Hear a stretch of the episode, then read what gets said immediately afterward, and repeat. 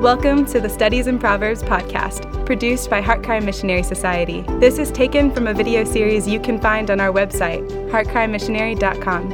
Heartcry is a missionary society founded by Paul Washer. The goal of our ministry is to glorify God and bring the greatest possible good to humankind through the preaching of the gospel and the establishment of biblical churches throughout the world. Visit heartcrymissionary.com to view our other productions and to find out more about Heartcry Missionary Society. Hello, my name is Paul Washer, and I want to welcome you back to our study in the book of Proverbs. Uh, we're in chapter 4, and in our last session, we did verse 5. Um, I kind of made a New Year's resolution that I was going to try to go faster uh, through the book of Proverbs. I think we've already done something more than 60 different lessons, and we're only in chapter 4. But every time I look at this, I, I, I don't want to think about finishing some some study and then saying, well, that was done, put that behind us. Uh, the reason why I started this is because we live in a world where there are all kinds of voices, and most of them are calling us to do things that are contrary to God's Word. And many of the problems that we have today, that we have today um, among adults, is the result of not being instructed in the Word of God as children, as young people. And so I kind of want to get at the root of the problem. And I'm not in a hurry. I want you to grow. I want you to become wise. Most of all, I want you to believe in Jesus Christ and be declared righteous before the throne of God by virtue of what He has done for you. And then I want you to walk in ever increasing sanctification. So, uh, New Year's resolutions aside, we're just going to go through this as we see fit and pray that God will use it uh, in your life. Okay, we're in chapter 4, and uh, let's read 5 through 9. Proverbs 4, verse 5. Acquire wisdom, acquire understanding. Do not forget nor turn away from the words of my mouth. Do not forsake her, and she will guard you. Love her, and she will watch over you. The beginning of wisdom is acquire wisdom, and with all your acquiring, get understanding. Prize her, and she will exalt you. She will honor you if you embrace her. She will place on your head a garland of grace. She will present you with a crown of beauty. All right, well, let's go to the Lord in prayer. Father, thank you for this day. And thank you for this great privilege, this great opportunity to teach your word. Lord, I pray for the young people that are listening. I pray for their parents. I pray that their parents would grow in godliness, grow in the fruit of the Spirit of love, joy, peace, patience, kindness, goodness, faithfulness, gentleness, and self control. I pray that their parents would uh, not only teach them the word, but reflect the word. And Lord, as a parent, I know how hard that is, and I know, Lord, how many times I've had to ask for forgiveness. Oh, dear God, please give their parents a soft and loving heart. And I pray for these young people, oh God, that they would know Christ. They would know Him savingly. That they would learn His will that they would follow it and follow it because it's their ambition to please Him and it's their ambition, Lord, because they've grown in their understanding of how much you love them. So, Father, help us now. In Jesus' name, amen. So, in this text, we're doing the do's and don'ts and the promises of wisdom. And in the last session, we talked about what we should do out of verse 5 and 7 acquire wisdom, acquire understanding. That's what verse 5 says. And then in 7, the beginning of wisdom is acquire wisdom, and with all your acquiring, get understanding. So, the foundation of everything, not just of, of your so called spiritual life, but of every aspect of your human existence, the foundation of it is the wisdom of God. And that wisdom is found in the Word of God. And then look what it says in verse 7 Acquire wisdom, and with all your acquiring, get understanding. We are so busy acquiring so many things, aren't we? We want to acquire wealth, some people at least. We want to acquire maybe knowledge of this world. We want to acquire fame or reputation or physical strength or something. But the Bible is saying, look, it, uh, it's not that the scriptures are against acquiring other things, but it's saying in all you're doing, first of all, most of all, acquire wisdom. Acquire wisdom. And so let's just stop here for a second. In all your activities, young person, throughout the day, and I want you to be brutally honest with yourself. In all your acquiring, all the things you do, how much of that time is given to understanding who God is and understanding His Word? And if you say to me, or to yourself, very little, then I would suggest you take that to heart and to realize this is not a game. There's no rewind button on life.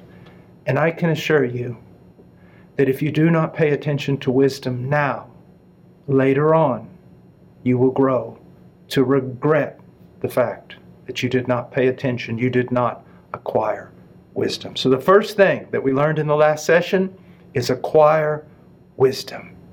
In all your activity, seek to do that as a priority, not as a priority, as the priority. Now, secondly, goes on, it says in verse 6, it says in verse 5 and 7, do acquire wisdom. In verse 6, do love wisdom. Love wisdom. Grow to love the wisdom of God revealed in God's Word. Verse 6 Do not forsake her, and she will guard you. Love her, and she will watch over you. Now, this word love, um, it, it reveals to us many different uh, dispositions, sentiments that we should have with regard to the Word of God. First of all, love can denote devotion to be devoted to something. And it is used in the book of Deuteronomy, chapter 6, verse 5. You shall love the Lord your God with all your heart and with all your soul and with all your might. So the idea here is devotion, of realizing that, that God is supreme, He's preeminent, He's above all things. His worth is infinitely above all things, and that we are to give ourselves to Him. We are to be devoted to Him. So, in the same way, we are to be devoted to His Word. You know, the devil will also often try in our own minds to make some sort of uh, separation between God and His Word. But what you need to realize is that in the scriptures, those who love God will love His Word. Those who have an honest desire to obey God, a sincere desire, will study His Word and obey it. So, first of all, when it says that we are to love wisdom, it means we're to be devoted to it. We're to be a follower of wisdom, someone looking for more and more wisdom, someone striving to know how to apply wisdom. Now let's go on. The word can also refer to affection. A desire, a passion, an actual disposition, a feeling, a sentiment. Um, I can honestly tell you that, uh, of course, I need to be more devoted to God's Word. But over the years, God's Word is not just something that I know it's right and therefore I need to do it, but it has my affection, um, my love. I have feelings for the Word of God. It is precious to me.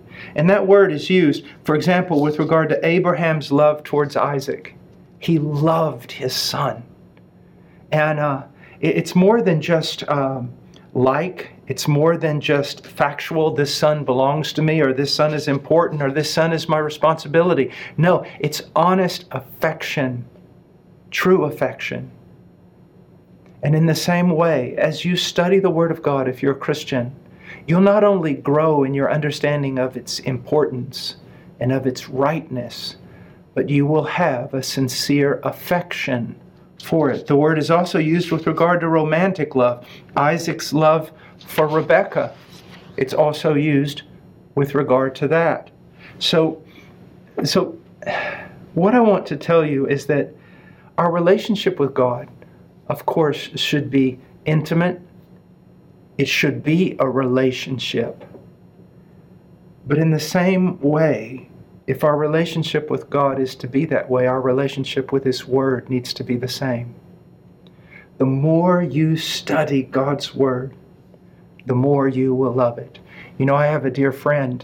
His name is John Snyder, and he was telling me um, just a few days ago that in his younger years, during his studies, um, he was studying the patristics. Now, that's the first five centuries of the church, and um, some of the greatest minds. And uh, when you read the patristics, whether it's in English or Greek, uh, Latin, you realize they're phenomenal in, in their intellect, the power of their mind. They're very articulate.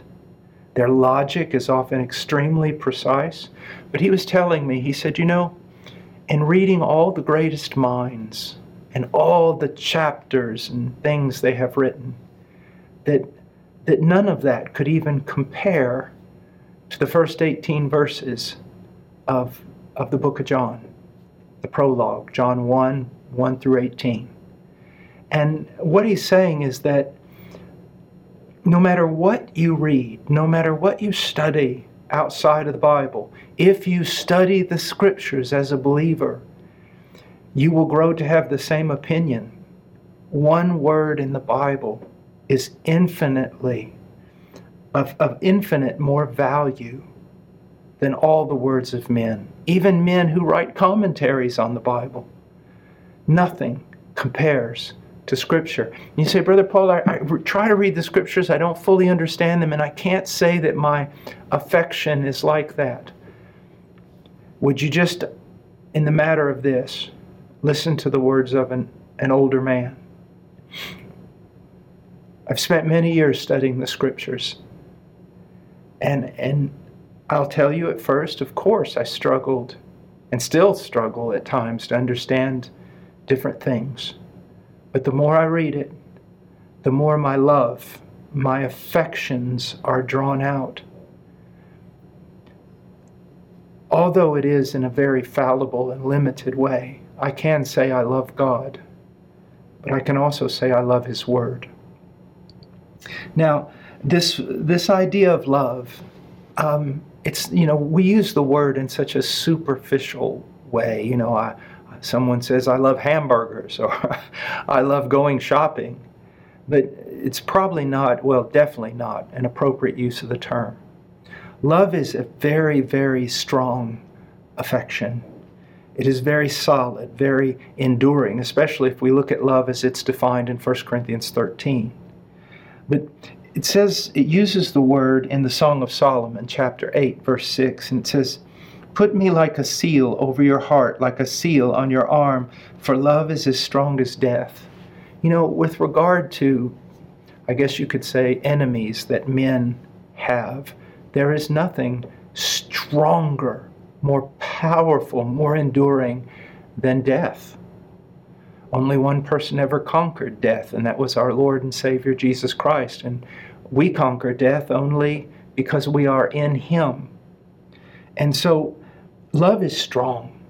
And when it says that we ought to love God's wisdom, it's not just talking about, oh, yeah, that was interesting, but it's talking about a strong affection. Now, let me say one other thing. I have been married close to 30 years. And uh, in the world, many times, in the secular world outside of Christianity, um, you know, people enter into a relationship and they call it the honeymoon period. You know, it was the first maybe months or years of a marriage when everything seems fresh and wonderful and love seems so deep. And then as time goes on, the love seems to become the affections more shallow, more common, not as exciting. And I have found that um, when you're married for many years, there is a sense in which the love you have for one another changes. But it is stronger and more enduring toward the end than it was at the beginning. So much so that after 30 years in the way you love your spouse, you look back and say, you know, at the beginning, I don't even uh, think I understood what love is. It's the same way with the Word of God the more we study it, the more we have a relationship with it, the more we will love it. We love it because of its beauty, of its power, of its infallibility, of its perfections.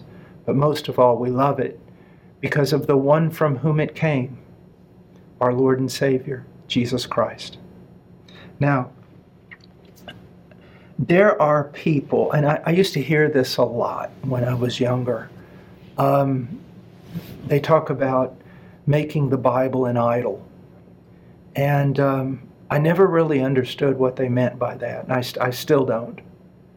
Um, I know that, that Jesus says if we love him, we'll keep his commands that are revealed in the scriptures.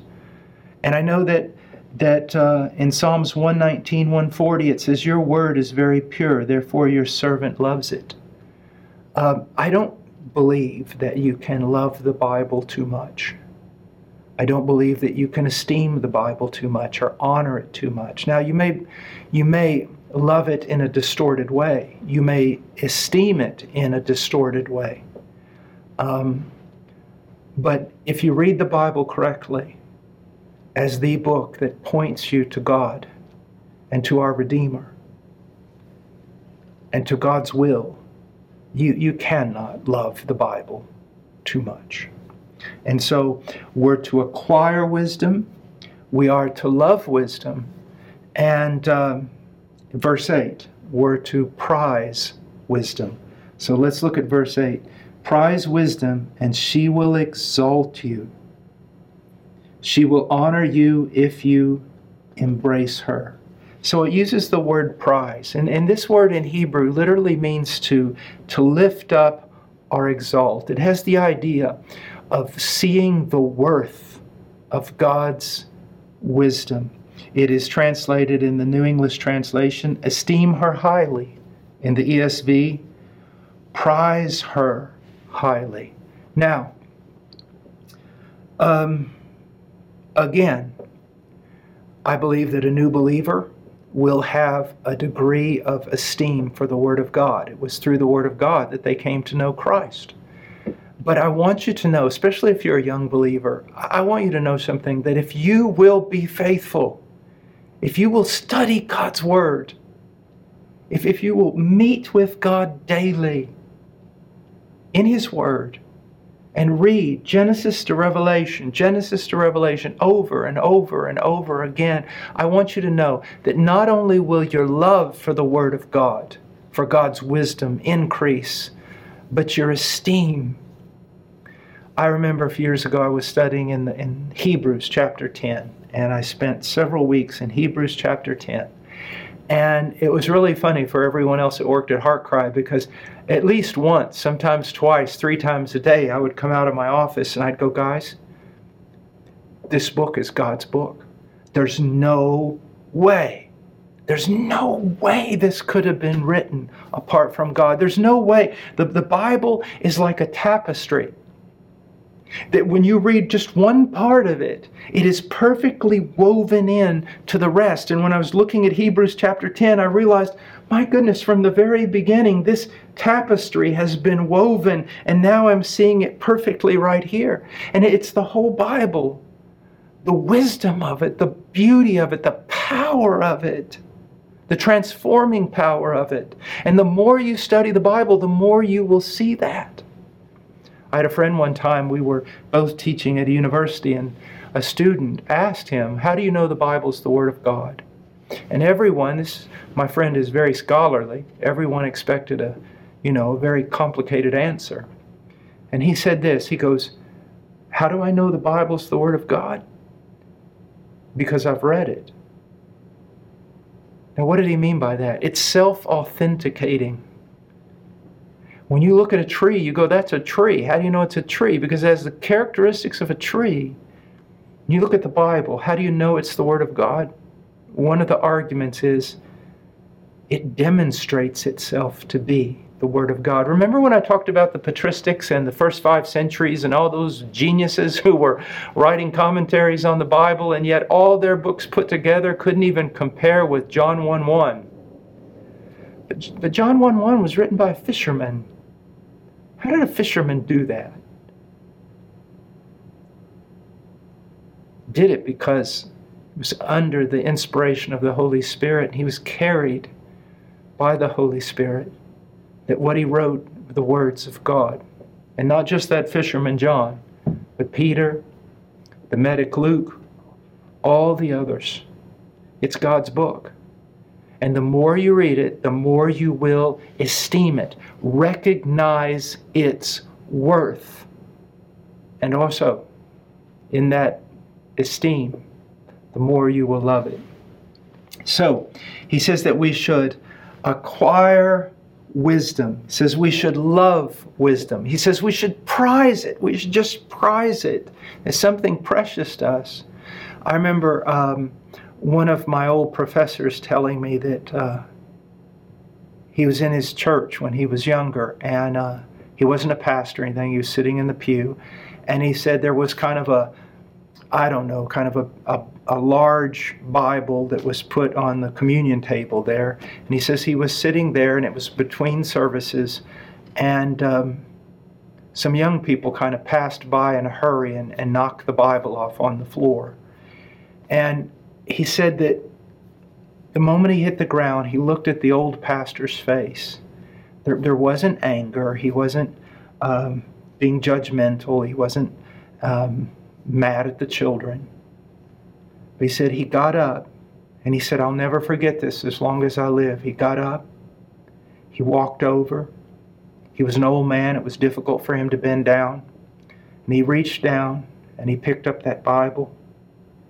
And he said, just the way he picked it up, told me that he saw it as most precious and that he folded the pages that were bent very carefully. He caressed it, pulled it to himself, and sat it back on the table and opened it and again smoothed out the pages and then turned around and sat down. And he said, That was such a testimony to me.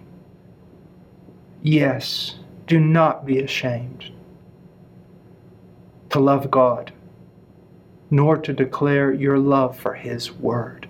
There, the so called church is filled up with so many people who would criticize what I'm saying. But we really shouldn't care about that, should we? We know the testimony of Scripture. We are to love the Scriptures. We are to esteem the Scriptures. We are to prize the Scriptures. Now, he goes on, um, he says also in verse 9, um, well, let's look at, I'm, sorry, verse, verse 8.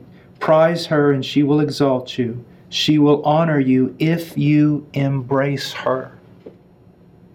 Now, this word means to clasp, okay, to grab a hold of.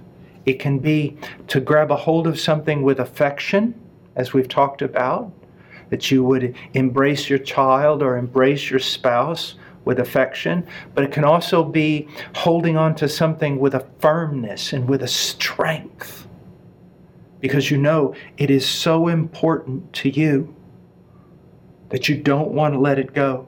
So, any of those things um, may be what's being communicated. And I want you to look at Proverbs 3:18 just for a moment. It says, She, that is wisdom, is a tree of life to those who take hold, firmly grasp wisdom. Take hold of her, and happy are all who hold her fast. In both cases, same word. And, and, and this, this is what I want you to see is that, is that it's not that you're just supposed to listen to me like your mom and dad says, we're going to do this for homeschooling or you're going to do this for a devotional time. That's wonderful, but that's not the purpose. That's not the end. The end is this that you learn wisdom and that you grab it and you, you make it part of you. It becomes yours. You embrace it and then you don't let it go. Young person, if you're in a Christian home and you hear Christian things, and, and when you say Christian things, you're affirmed. When you get out of the house, it's not going to be that way. There's going to be temptations to deviate from God's wisdom. There are going to people, be people who mock you for loving God's word. And that's why you have to hold fast to the Word of God. And you have to make decisions before you leave your home. You know, you don't study fighting in the middle of a fight. You study fighting long before you ever get in the fight. It's the same way spiritually. You've got to form convictions now. Not by looking in a mirror and writing down something on a piece of paper. You form convictions by just studying God's Word, memorizing God's Word, meditating upon God's Word. That's how you form convictions. Now, We've looked at the do's, and um, we've kind of gone on a long, a little bit over time here. So, what we're going to do is in our next lesson, we are going to look at what we're not to do, and then we're going to finish up in a positive way looking at the promises. Um, I hope this has been helpful to you, but let me press upon you again and again and again. This is not just to listen and walk away but to listen and to obey. God bless you. Thank you for listening to the Studies in Proverbs podcast produced by HeartCry Missionary Society. Visit heartcrymissionary.com to view our other productions and to find out more about HeartCry Missionary Society.